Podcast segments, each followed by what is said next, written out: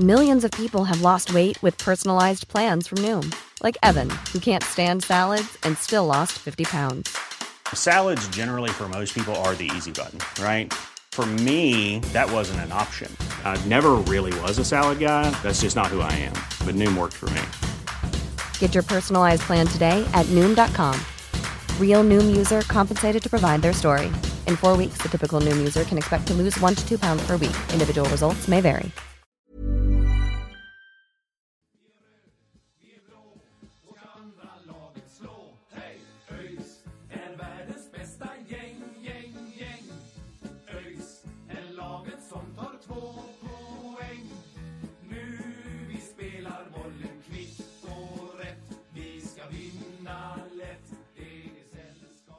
Hallå hallå och välkomna tillbaka till ett nytt avsnitt av Öysnack.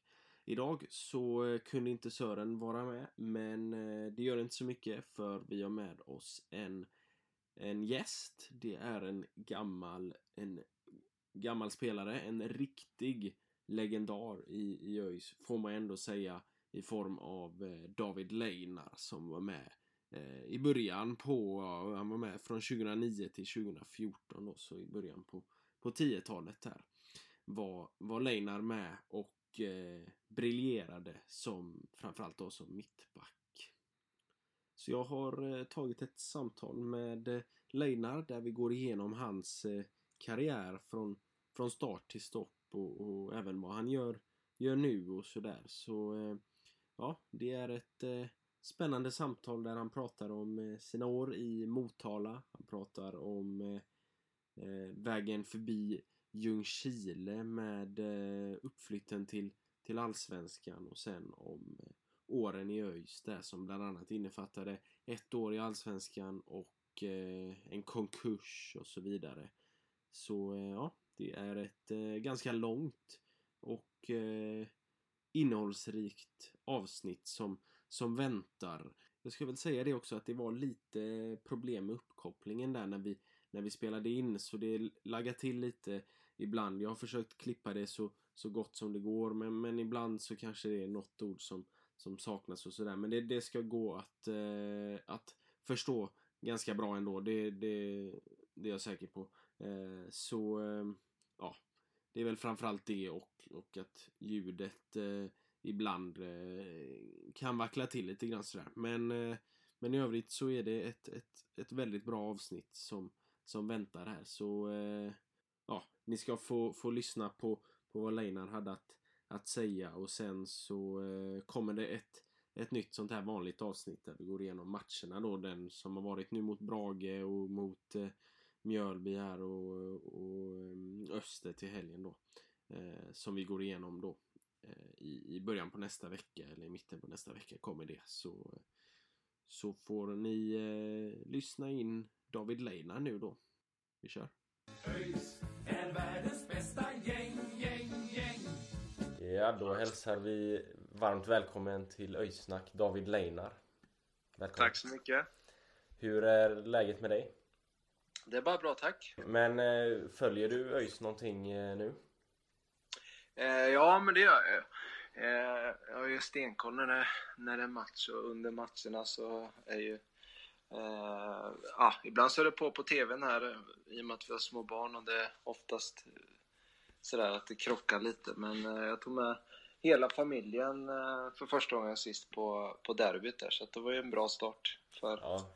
Ja, men det var en, eh, en fin match var det ju. Ja, verkligen.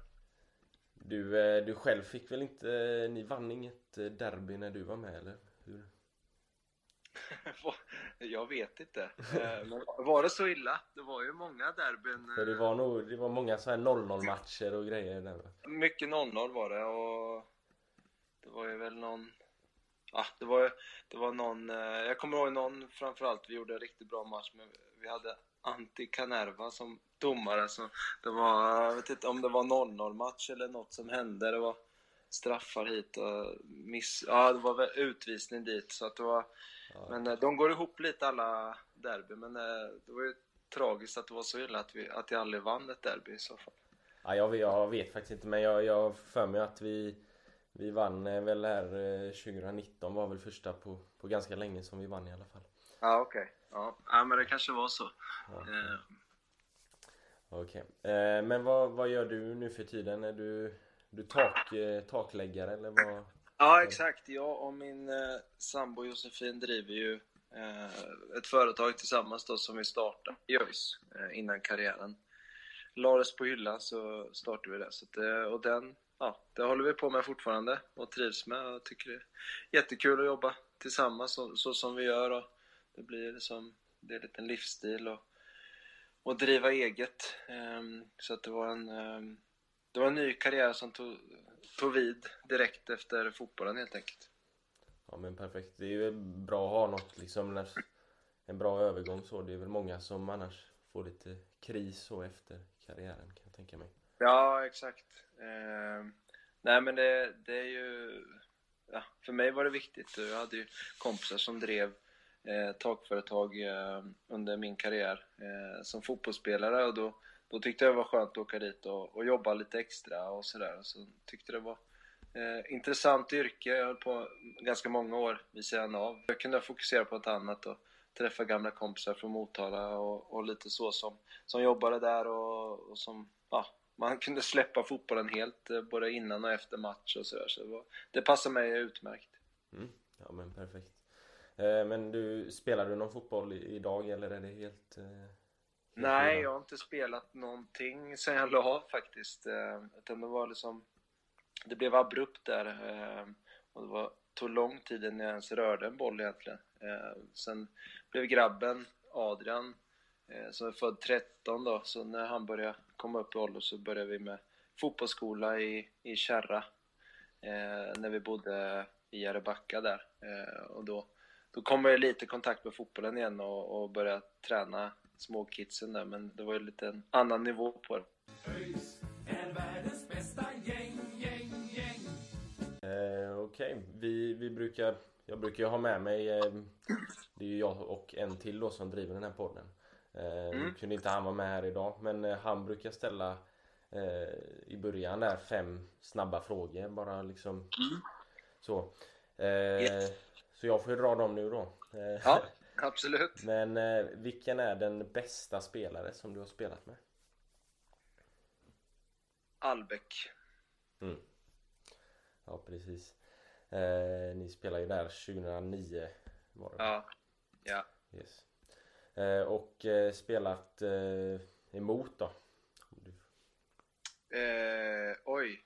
Eh, Benayoun kanske. Eh, Jussi Benayoun heter han va? Mm, mm. Henke Larsson tänkte jag först, men så vet jag att vi, vi mötte Aston Villa och de hade, jag tror de hade Carlton Cole och gubbarna, så att det, var, det var ganska många bra gubbar där i, i det laget eh, den gången. Så att det var, jag tror att de hette, no, Harewood var väl landslaget eh, under den tiden också. Så att det var, men Benayoun var, jag tror att, eh, jag följer ju inte jättemycket slaviskt, men jag tror att han gick till Liverpool efter det va? Om jag inte minns fel. Och, och hade väl en hyfsad tid där också. Så att, eh, men eh, ja, det var många svar. Men Benayoun kanske eh, är nog det slutgiltiga svaret. Okej, okej. Yes. Eh, och den bästa arenan som du har spelat på? Nej, men jag måste säga Gamla Ullevi någonstans. För det, jag gillar det. Det har ju varit vår hemmaplan och, och den, den är bra. Sen, sen var det lite för... Framförallt när det var lite mer folk liksom. Så vi hade våra supportrar på plats där och, och den biten som man kände sig trygg med. Så att det var... Eh, sen, gilla, sen invigde vi också Swedbank Arena som det hette då i Malmö. Eh, veckan efter vi invigde Gamla Ullevi. Och den, det, också, det var lite större, det var mer folk där och eh, då också så att den, den upplevdes ju också. Nu har jag bara, det var väl enda matchen jag spelade där tror jag. Eh, men då var det ju fullsatt och, och sådär. Så, men Gamla Ullevi är den som jag tycker är den bästa någonstans. För det, det är riktigt gräs och, och, och en mysig atmosfär tycker jag. Ja men precis. De fick ju... Det var ju damernas Champions League-final där också i, i våras. Så det, Ja, just det. det är ju ett kvitto på att den är ganska bra ändå. Ja, exakt. Nej, men eh, det är, en, det är en riktigt bra arena helt enkelt. Yes. Eh, om du hade fått eh, vinna VM eller Champions League, vad hade du valt då? Eh, nej, men VM tror jag. Mm, mm. Det, jo, det är ju det är ändå lite större tycker jag. Ja. Och så, du sa ju att du följer ÖIS. Har du någon favoritspelare i laget just nu? Eh, det, det är ju det är ju mest eh, att man har personlig kontakt. Det är ju fortfarande Freddan, Polle och Hannes som spelar fortfarande efter alla år. Så att det, nu var ju Freddan väg ett tag, men Hannes och, och Polle får man väl säga som delad eh, favoritspelare i och med att de har jag gillar att de har hängt i eh, och stannat kvar i klubben så länge och, och brinner för det eh, på det sättet de gör. Så att, eh, det, det är kul att följa, eh, att det föryngras också, att, eh, att eh, tränarna vågar och köra mycket yngre också. Eh, Ja men det, det, det är kul. Hannes och Polle är ju riktiga trotjänare här. Hannes gör ju sin sista säsong nu. Ja, Jag kollar ju upp eh, även eh, Jonathan Asulaj var ju ett år i utlånad just till det. er. Just det. Nu, honom glömde jag bara för att han varit borta så mycket. Ja precis. Han spelar med också. Ja. Eh, han, eh, men han är stabil och kommer med erfarenhet till, till de yngre och, och sådär också. Så att, eh, nej, det är ju, jag tror det är väldigt, fyra väldigt viktiga spelare i truppen. Eh, om inte annat. Så att, eh, Ja men verkligen. Vi ska väl börja då lite med att gå igenom din karriär från, från start till eh, stopp. Eh, hur, du är född i Motala om jag förstått det rätt. ja, stämmer. Yes. Var det också i eh, Motala AIF då som du började spela fotboll eller hur? Ja, jag var väl fyra, fem år och började. Kul med boll hette det. Och, eh, och sen eh, var jag ganska storvuxen som barn så att jag fick eh, hoppa upp eh, och börja, börja med sjuåringar fast jag var sex då för att jag var lite större än de andra som var på i kul med boll. Så att, eh, där så var jag egentligen mot det. Jag hade, ja, eh, i pojklaget hade jag väl en halv säsong eller en säsong i Borens IK som det heter ehm, i, i stan eh, som var egentligen att jag bytte skola och alla de nya klasskamraterna gick i den som övertalade mig på något sätt. Jag, kommer inte, jag var så liten så jag kommer inte ihåg hur det gick till det riktigt men jag var där något år. En mindre förening och, och bra på sitt sätt men jag hade ju ganska tidigt eh, liksom ambitioner och mina mål att, komma någon vart och då var det ju Motala AIF eh, eller MIF som vi säger hemma som är, är den stora klubben som man ska vara i. Så att, eh, och där var ju i stort sett eh, resterande förutom sen en avstickare sen när jag blev utlånad under ett års, eller ja, som jag minns inte, ett år eller ett och ett halvt till BK Zero som också är lite mindre. Som då tiden spelade division 3. Då hade jag haft lite ryggproblem och även blivit tvingad att eh, börja göra lumpen eh, som jag skulle sitta fast i 15 månader men jag kom iväg, efter- ja, jag avbröt den tjänstgöringen efter 6-7 veckor någonstans så att, så att jag kunde fokusera på fotbollen även om det var division 3 då, men då var jag ju ganska, då var jag 18-19. Maj kom upp, gick upp i superettan andra gången då, 2001. Och, så att eh, kom tillbaka efter skada eh, då. För jag var skadad sista tiden i Seros där. Men, eh, så då gick det bra direkt från start i Superettan. Så, så var jag de trogna tills vi åkte tyvärr ur division 2. Eh, det måste ha varit 2003 då. Mm. För 2004 gick jag till Ljungskile. Ja men precis. Eh, Det var ju en, då har det ju ändå gått hela vägen då ifrån knattelagen upp till ändå representationslaget i Motala Ja. där. eh, Men, men de har ju ändå en ganska bred verksamhet så med flera olika idrotter. Testade du någonsin någon annan idrott eller var det fotboll som, Nej. Jag har nog testat det mesta tror jag. Eh, bandy är stort i Motala och det, där eh, spelade jag ganska tidigt. Eh, sen gick jag dubbla både bandy och hockey för jag hade kompisar som spelade hockey och så, så slutade jag bandyn och fortsatte med hockeyn ett par år. Eh, under tiden spelade jag all, handboll spelade ganska länge. Från ja, där 8-9 år kanske fram till 12-13.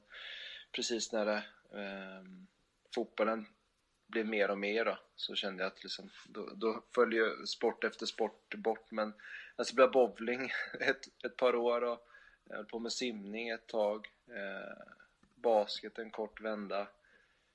Eh, ja, det var väl... Ja, så det var ganska mycket där ett tag. Och, och ett tag så, som sagt så var alla de eh, parken, det var liksom där jag hängde från efter skolan fram till kväll. Eh, hela, hela veckan egentligen. Mhm. Har du, tror du att du liksom ändå haft nytta av att ha testat många idrotter och liksom i din karriär sen som fotbollsspelare?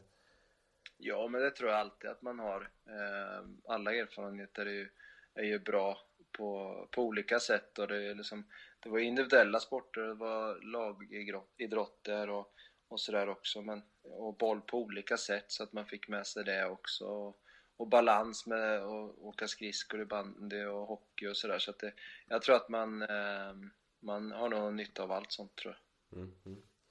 Ja, det är det som ändå har gjort, du, du har ju liksom Du har testat många olika sporter men du har också testat olika positioner i fotbollen. Eh, du har ju spelat både forward och i ÖIS var du mest mittback då. Hur, hur var det i eh, Motala? Vad spelade du främst där?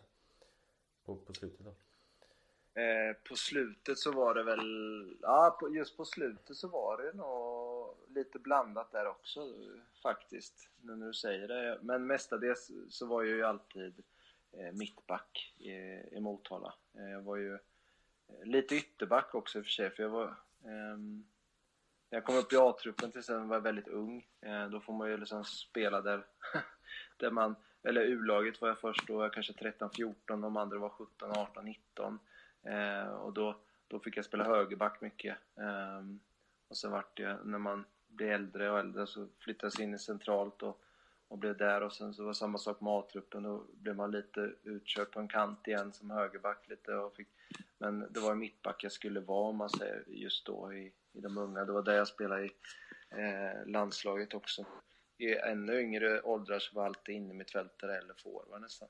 Så då var jag aldrig försvarare upp till, under pojklagen så var jag alltid offensiv. Eh, som sagt inne mittfältare eller forward. Och, men sen som sagt, eh, det blir lite så. Är man yngst i truppen så får man spela oftast, då spelar du sällan centralt och så, men klart man kunde slängt in som forward men då, då var jag nog mer en försvarare just då. Eh, Jag vet inte hur det...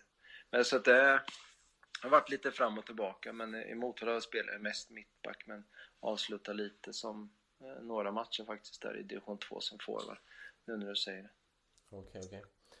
Men du har ändå gjort några eh, landskamper då i i juniorlandskamper då? Ja, vi, eh, U17 då, ju, ja, det var juniorlandslaget då innan, eh, innan det blev U21. Sen så flyttade du då till Ljungskile. Eh, vad var det som låg bakom det beslutet att liksom ändå... Du hade ju ändå varit i Motala så, så pass länge då liksom. Eh, varför flyttade du? Ehm, det var väl tillfälligheter egentligen att, eh, och, och det gick väldigt fort också. Jag hade liksom, hade väl inte riktigt tänkt tanken att jag skulle flytta för det, var, hade, det tåget hade känts att, som det lite hade gått redan. Jag var ju inte jättegammal, jag var väl 20, 24 typ. Men eh, hade spelat då i Motala även om det var liksom gamla division 1, superettan. Eh, sen fanns ju inte div, nya division 1 då utan då åkte vi ner i tvåan och spelade där så det var ju relativt högt upp hela tiden från att jag kom upp som junior om man säger så att men eh, och sen så när matcherna var ju precis i slutet som jag sa innan det blev U21 så att det splittrades det lite eh, den årgången men det var ju många som hade Pritcha spelade jag med och Nisse eh, Johansson och de blev Rade gick från Ljungby till Helsingborg och Nisse gick till Bayern München som ungdomsproffs. och eh, det var rätt många där som flyttade till större klubbar, men jag spelar ju redan i, i superettan, eller gamla division 1 då, så att jag flyttade inte någonstans. Men sen så gick det lite stå, kan man väl säga. Eh, eller det, det kändes väl så i alla fall, att, det liksom, att jag skulle gå till Allsvenskan helt plötsligt. Och det var, så det var, pratades alltid lite om IFK Norrköping eh, i och med att eh, det, det, ligger nära eh, Motala och, och, att jag hade kommit fram som lovande talang och sådär men det blev aldrig av. Jag valde att inte gå fotbollsgymnasiet hos dem. Jag tyckte det var mer givande att vara i en A-lagstrupp när jag var så ung ehm, och få vi spelade i allsvenska reservlagsserien också med Motala och mötte AIK och Hammarby och sådär borta på Söderstadion och Rås... Nej, Karlberg var det ju men riktigt, alltså mötte de här Lagerlöf och Asper och, och de här i, i de lag, allsvenska lagen så vi fick ju jättebra matchning som, som unga. Eh, så att det, var, det var nog ett bra val tror jag. Än att, det är lätt att man försvinner i de här fotbollsgymnasierna när man får spela mot eh, ja, ja, juniorlag istället och, och där egentligen alla då är handplockade runt om i Sverige. För eh, det är svårare tror jag, men eh, jag vet inte, nu har jag snurrat bort mig. Jag vet knappt vad frågan var från början. ja, nej, men det var en bra bakgrund, eh, men, ja. men eh, sen då det var ja, ju att när du flyttade till Ljungskile då? Målvakt från Degerfors eh, som kom i Superettan, Conny Månsson. Eh, som, som har spelat med i landslaget också, så oerhört duktig målvakt som eh, i alla fall träffade jag honom och då hade han någon, Eh, en gubbe där från Lennart Andersson som eh, är från samma trakter och som han hade haft i Ulme tror jag de heter eh, för länge sedan och då, då satt vi och pratade och på läktaren för jag tror jag var skadad den matchen som, som han var och kollade på. Så, så, men då hade de koll på mig i alla fall. De har pratat om mig med han Conny, målvakten, och sagt att de, och frågade men är du intresserad av att flytta? Ja, men absolut, sa jag. Det, det skulle jag kunna göra. Liksom.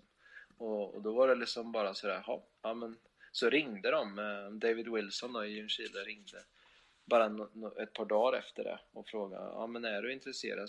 se hur det känns liksom. Så då gjorde jag det lite snabbt påkommet sådär och det känd, ja, jag tänkte att, eh, ja, det får väl göra. Det var ju ändå division 2 det också så det var ju inte, det var inte jättehögt liksom. Ehm, sådär, men jag kände ändå, vi åkte ur tvåan då med Motala och spelade division 3 och sen gå där och harva. Alltså, jag vet inte hur jag tänkte, men jag tänkte väl någonstans att det kanske var sista chansen och de hade precis missat uppflyttning året innan mot Gais eh, Där de var överlägsna, både eh, Ljungskile och Gais så att det var väl de som, de som missade om det kvalet, eller om det inte var kval det året till och med, för att det skulle bli något...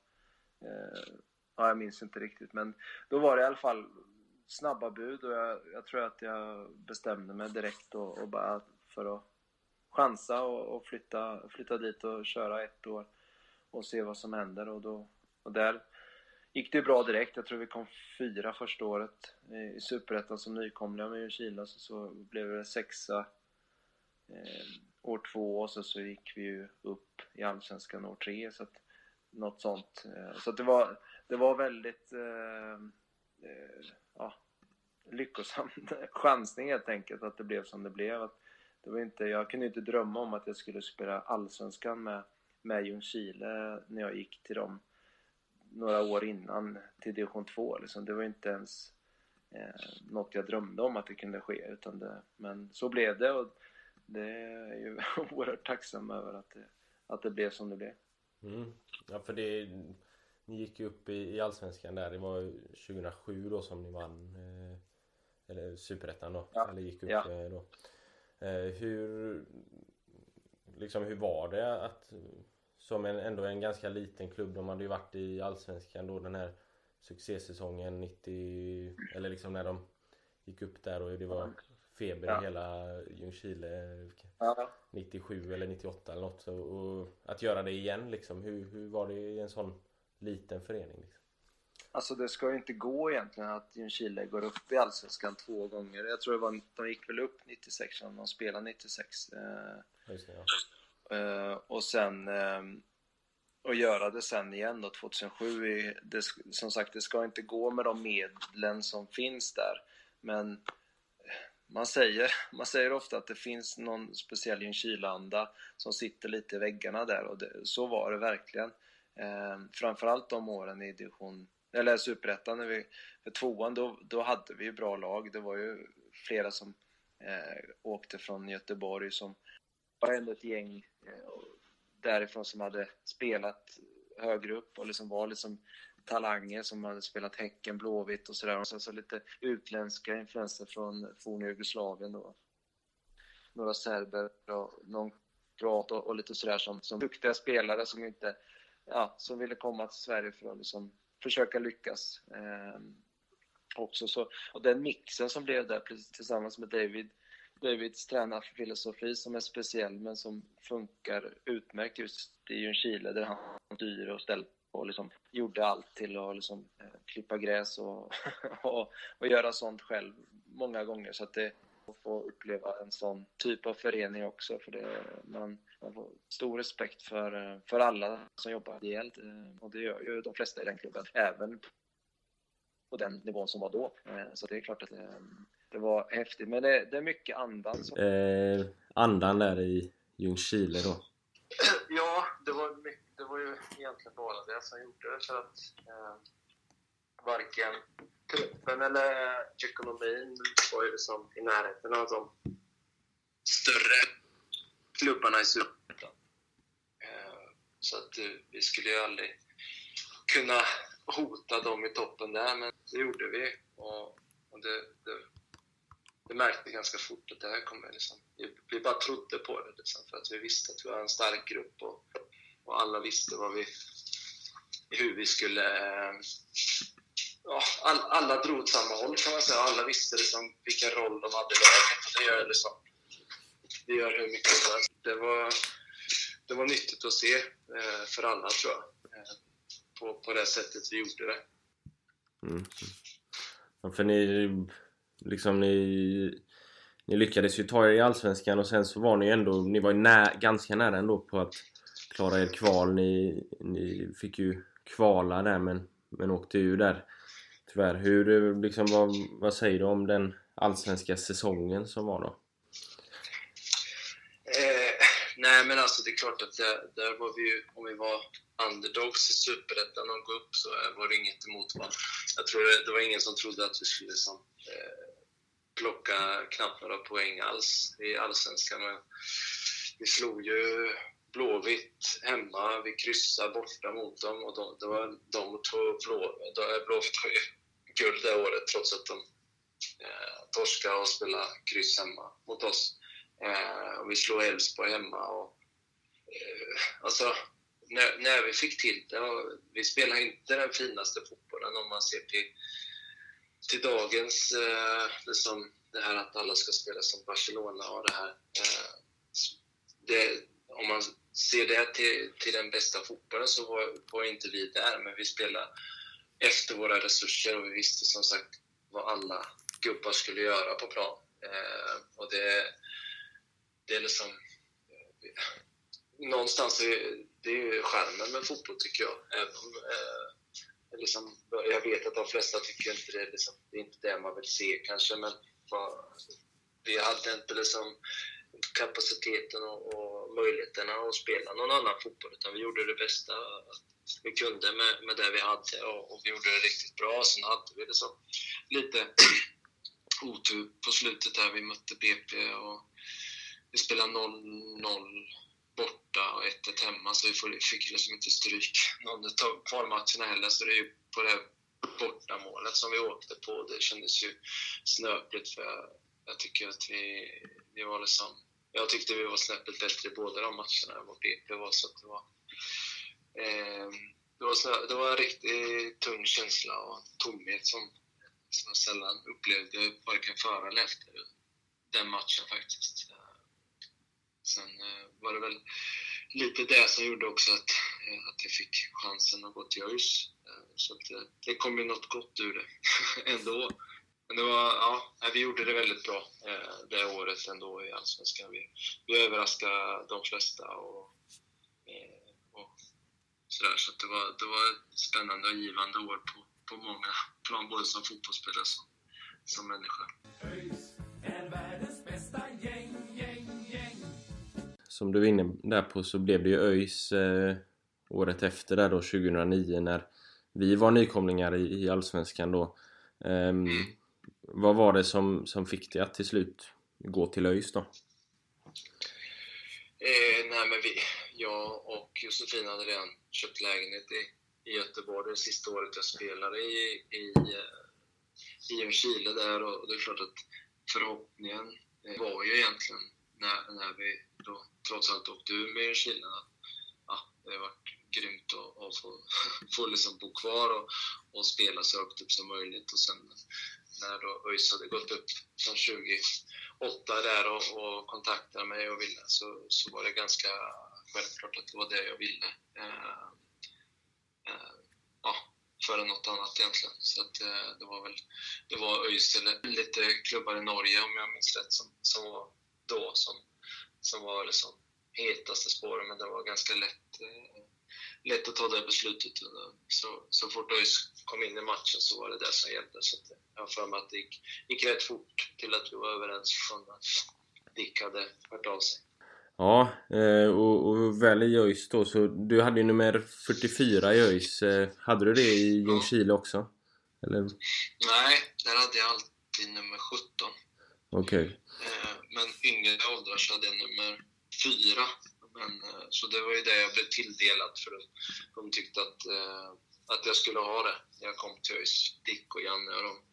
eh, Att det var liksom, och Ulrika också. Eh, Att, äh, vi kan liksom inte pensionera alla tröjor och så. Men då var det Sjöstedts gamla nummer och det vart ju lite liv på, på fansen såklart när de, när de hade beslutat att ge mig fyran och jag kände att jag vill inte komma, komma in med den starten och gå emot de flesta som det verkade av fansen och, och spela i fyran. Så att, eh, då kör jag 44 så blir det dubbelt så bra. Så att, eh, Okej. ja, så blev det. Ja, ja, det var på den vägen då. Eh, Ja. hur, hur gick det med... eh, För Magnus Kjellander, han bytte ju tröja varje år och han var ju ändå relativt nära på att komma upp där till 44 vad, vad hade hänt då tror du? Ja, jag vet inte. Tanken slog mig, men det var först långt efteråt sen att eh, fasen Källa var väl 42 va? Eh, när han slutade. Så att, eh, ja, det hade blivit en maktkamp där kanske. Jag vet inte hur, hur han hade stått, stått precis. till där. Men nej, jag tror 44 den hade jag nog spelat in då, så den, den har jag nog inte fått. Då. ja men precis. Eh, men, men vad var det för målsättningar ni hade ändå i... i för ni var, var nykomlingar i Allsvenskan, vi hade liksom hemvändande Albeck och, och liksom ett gäng lovande talanger och Kjellander och Alvaro Santos och sådär. Hur, vad var det för målsättning ni hade när ni började Allsvenskan där 2009? Eh, Jag minns inte exakt vad din interna målsättning var, men alltid när, som nykomling är det ju att, liksom, att eh, hänga kvar och, och liksom plocka så, så många poäng som möjligt så tidigt som möjligt så att man kan liksom, så man inte har kniven mot strupen. Men det är liksom att, att spela allsvenskan även året efter. Det är, ju, det är väl allas nykomlingars eh, mål eh, någonstans, skulle jag tro. Eh, men sen så visste vi också att eh, så som truppen och läget var innan, under en tid där så kändes det ju som att det här är ju bra. Liksom. Vi kommer ju kunna vara, alltså, lätt vara ett mittenlag eh, om, om vi får till det. Eh, så kändes, det- kändes det ju. Så att, eh, och med, med Gamla Ullevi som nybyggt och, och liksom hela den biten också. Och liksom, eh, skapa någonting där som vi kände så att det var ju, det var ju väldigt eh, bra stämning i truppen och liksom hög, hög tro på, på det vi, vi skulle göra. Så att, ehm, ett, eh, ja, jag tror att någonstans målet var säkert bara, liksom, eller man ska säga, att vi skulle hänga kvar och spela allsvenskt även året efter. Men det var en självklarhet att vi skulle det från början. Och ville ju så högt upp som möjligt, men eh, ja, det blev inte riktigt så. Nej, för det blev en, eh, det blev en väldigt dålig vårsäsong där med två poäng på, på 12 matcher där eh, och liksom skador på båda målvakterna egentligen och, så vidare. Eh, och hur var det liksom att efter en tio matcher där och liksom inte inte tagit några riktiga poäng egentligen. Hur var det att liksom komma till träningen och, och, och hur var stämningen i truppen liksom? Nej, men det är klart att det, det blev tyvärr, alltså, jag, jag, när det blev klart med ÖIS så tänkte man ju det här var ju liksom jackpot, man får bo kvar i Göteborg och spela i, i ÖIS som en fantastisk förening med ÖIS-gården där uppe. Och liksom, Hallbäck var ju coolt eh, då, men liksom att han kom hem och värvade Santos. Och, och liksom, det var ju mycket som var... Som, man, man tänkte så pass långt liksom, att det här är ju... Liksom, nu kan man ju liksom spela allsvenskt flera år och liksom har etablerat sig. Och liksom, ja, jag tror att alla tänkte så, att det här blir liksom hur bra som helst. Att det, det blev ju eh, ja, riktig käftsmäll sen. Liksom. På många sätt, dels innan premiären och allting med Peter gick sönder som skulle vara första målvakt och, och allting där. Och sen så värvade de Nathan eh, och så var det fel med papperna så Stenman slängdes in där och, utan någon förberedelse alls och, och sådär. Så att, det var så mycket som gick emot oss på många sätt där. Eh, och, och, med skador på, på Hallbäck stundtals och Santos stundtals och de som skulle liksom bära oss lite, liksom, oss som var mindre erfarna i de här sammanhangen. Liksom. Så, det var så många delar som gjorde att det blev som det blev. Eh, och det, man, eh, det, det lite lika bra och enkelt som det var i Ljungskile när vi gick upp 07 till exempel, eller, eller till och med allsvenska hemma. Man tog sina skalper som vi visste vad vi... Man, man tänker inte så mycket. Det var helt tvärt emot i ÖIS för, för alla.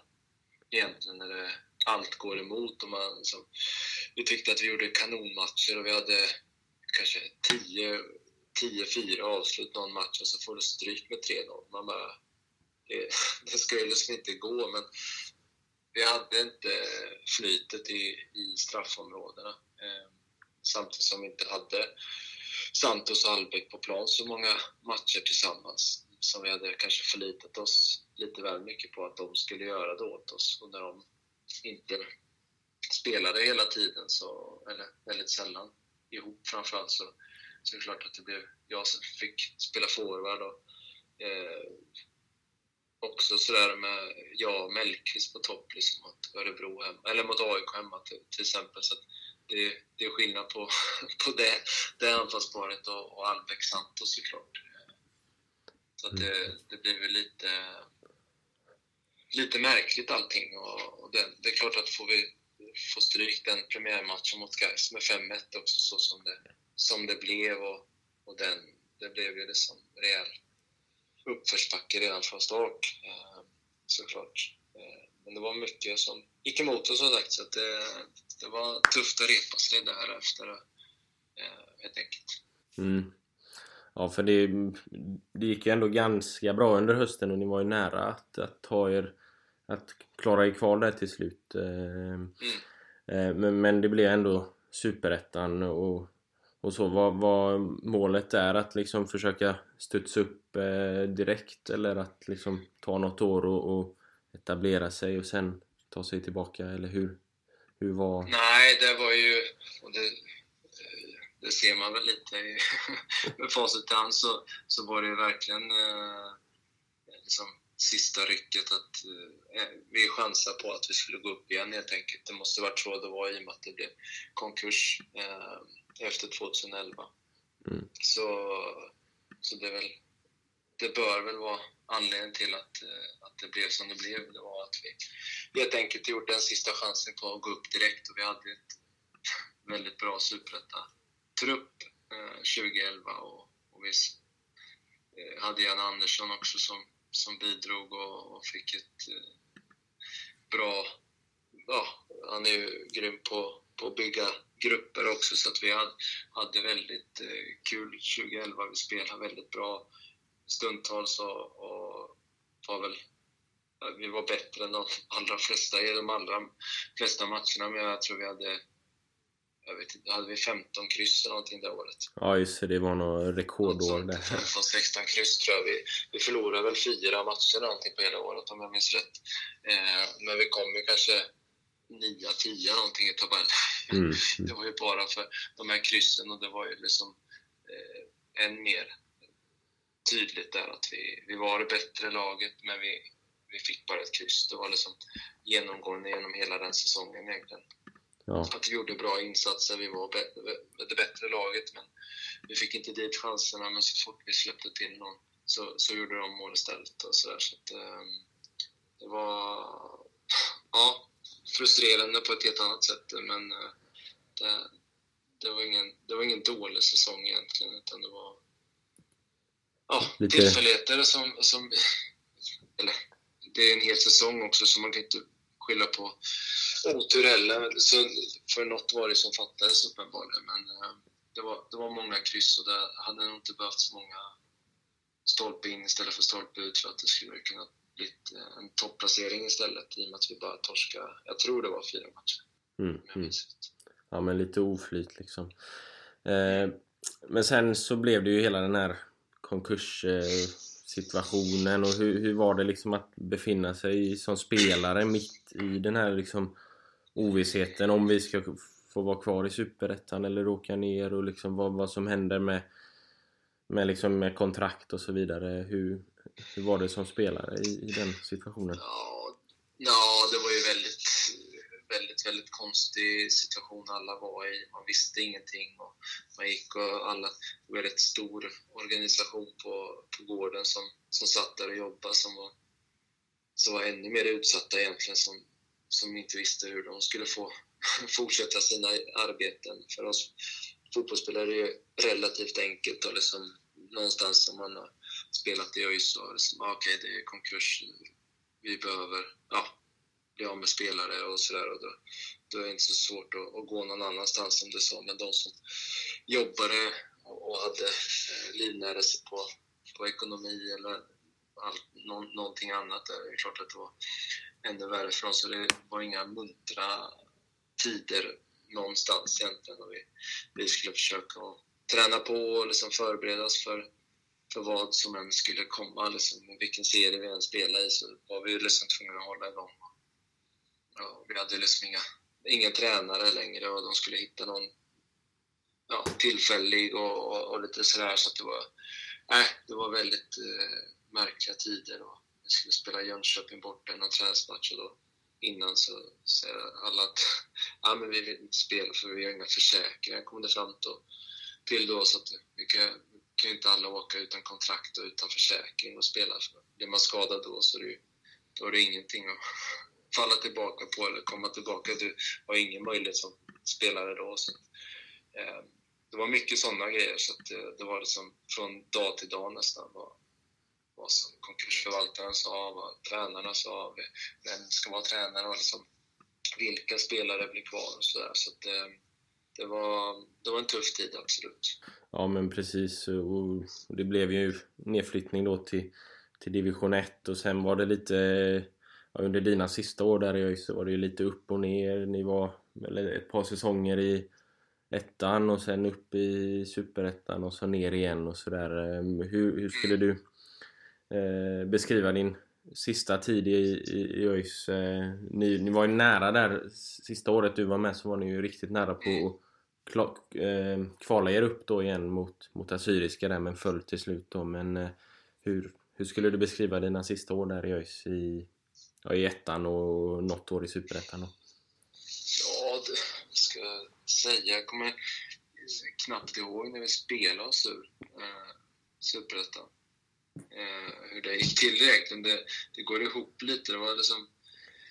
Eh, men det var...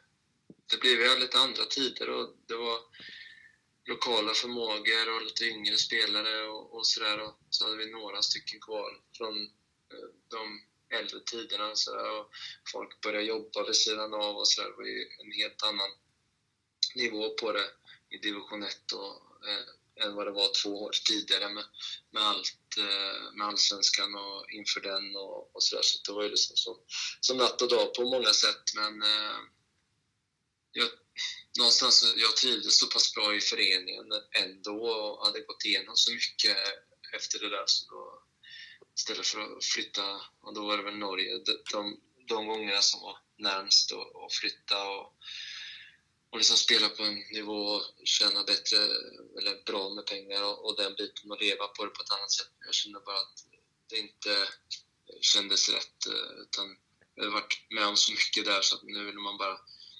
se, till att försöka hjälpa till på alla plan det bara gick och, och få, få klubben på fötter och, och kanske komma upp till Superettan när det då var möjligt att, få, få livet på gården eh, bra igen.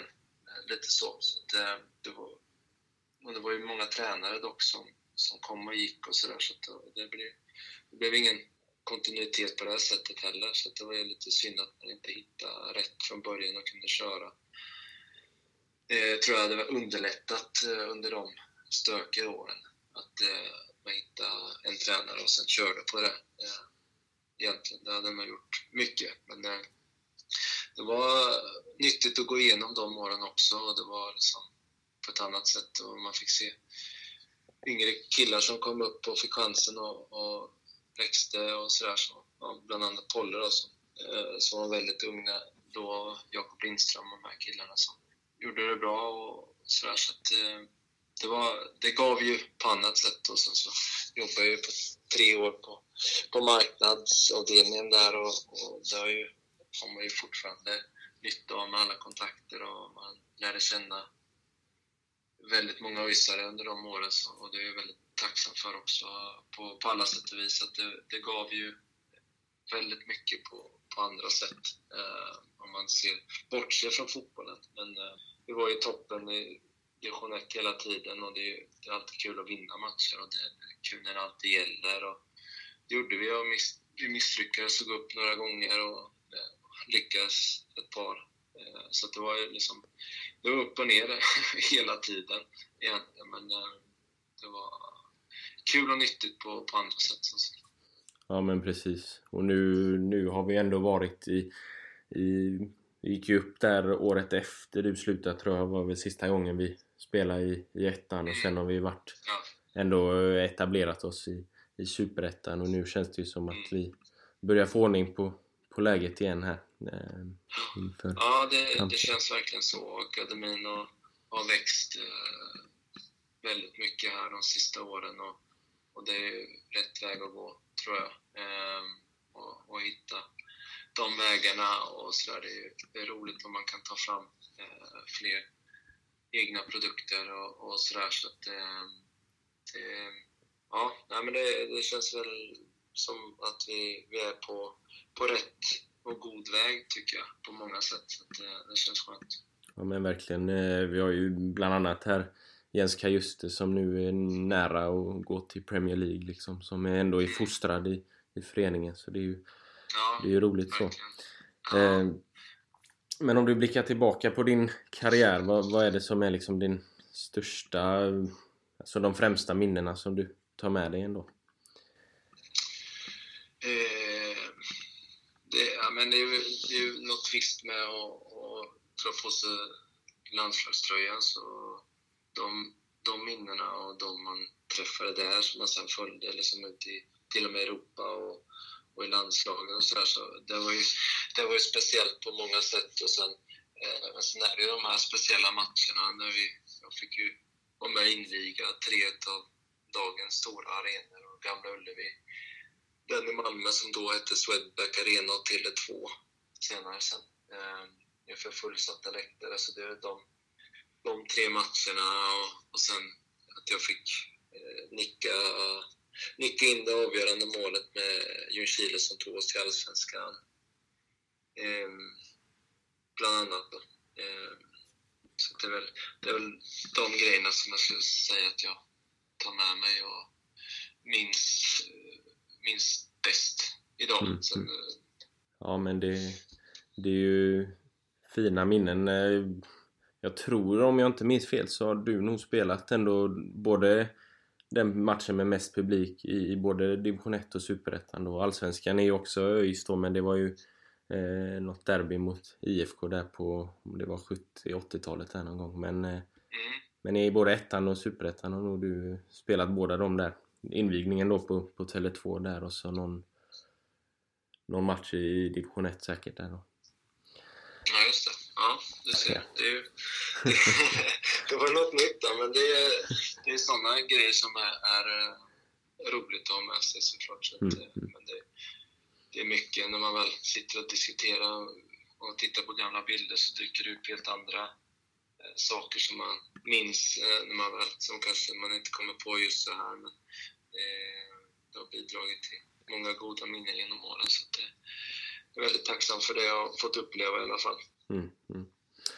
Ja, vi, vi ska väl runda av men eh, vi brukar fråga eh, de som vi har med här om de själva fick bjuda in en gäst, vem det skulle varit. Så om du fick bjuda in någon till, till podden här, vem hade du velat att vi skulle intervjua? Eh, ja, men eh, Pavel. Pavel Mm. Savadil. Ja. Det, det, det är en ikon på, på helt an, många sätt. eh. Han är väl tillbaka i Tjeckien nu om jag inte minns Ja, fel va? han, spel, han spelade fortfarande. Han är ju tre år äldre än vad jag är, tror jag. Han är 76 eller någonting. Han, han spelade i fjol i alla fall. Ja, ja, okej, okej. Ja, på, på hög nivå. Så att, eh, han var ja, men han eh, kör samma, samma race. Han var ju inte den mest träningsvilliga, men eh, en gudabenådad högerfot hade han, så att han har väl lyckats eh, att behålla det i alla fall. ja, ja. Men vi får försöka höra av oss till Pavel där då. Eh, och så Ja. får jag tacka så jättemycket för att du ville vara med. Tack, tack! Ha det gott! Ha det gött!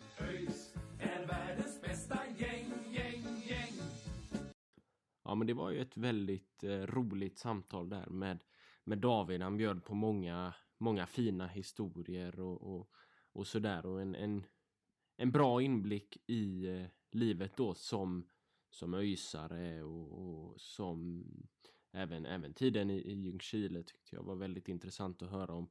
Så eh, nej, ett, ett riktigt, riktigt bra avsnitt. Eh, vi får väl eh, försöka höra av oss till eh, Pavel då och försöka få in en intervju med honom någon gång framöver. Eh, så ses vi väl efter eh, ja, helgen blir det nu då när vi möter eh, Öster så ska vi gå igenom då som vanligt eh, Brage-matchen och så Mjölby då som, som vi spelar mot här i, i Svenska Kuppen och sen eh, Öster då. Eh, så det blir, blir de matcherna som vi eh, går igenom under under nästa podd eh, och så, och så hoppas vi på, på en seger i Svenska Kuppen så vi kommer till gruppspel nästa år. Det hade ju varit fantastiskt roligt. Det, blir, det är ju alltid lite roligare sådär på, på försäsongen och ha någon kupp eller något sånt där, liksom Svenska Kuppen då och, och liksom blicka fram emot och, och liksom matcher som betyder någonting än att bara spela träningsmatcher. Då. Eh, så det hoppas vi på och sen hoppas vi på tre pinnar borta i, i Växjö då när vi möter Öster. Så eh, får ni ha det så gott fram tills eh, nästa vecka där när vi hörs igen. Ha det gött! Hej!